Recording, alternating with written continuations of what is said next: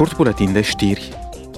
Eurodeputații din Comisia pentru Comerț Internațional votează astăzi o propunere de a extinde suspendarea taxelor vamare ale Uniunii Europene în cazul importurilor din Ucraina.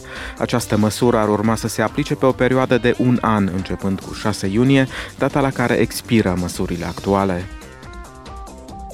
Comisia pentru Mediu și Comisia pentru Industrie își adoptă poziția referitoare la prima legislație a Uniunii Europene care vizează reducerea emisiilor de metan în sectorul energetic.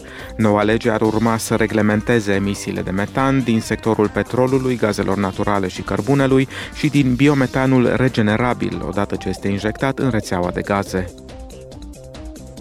Tot astăzi, Comisia Specială privind ingerințele externe își adoptă propunerile de a lupta împotriva actorilor străini rău intenționați, în special Rusia și China.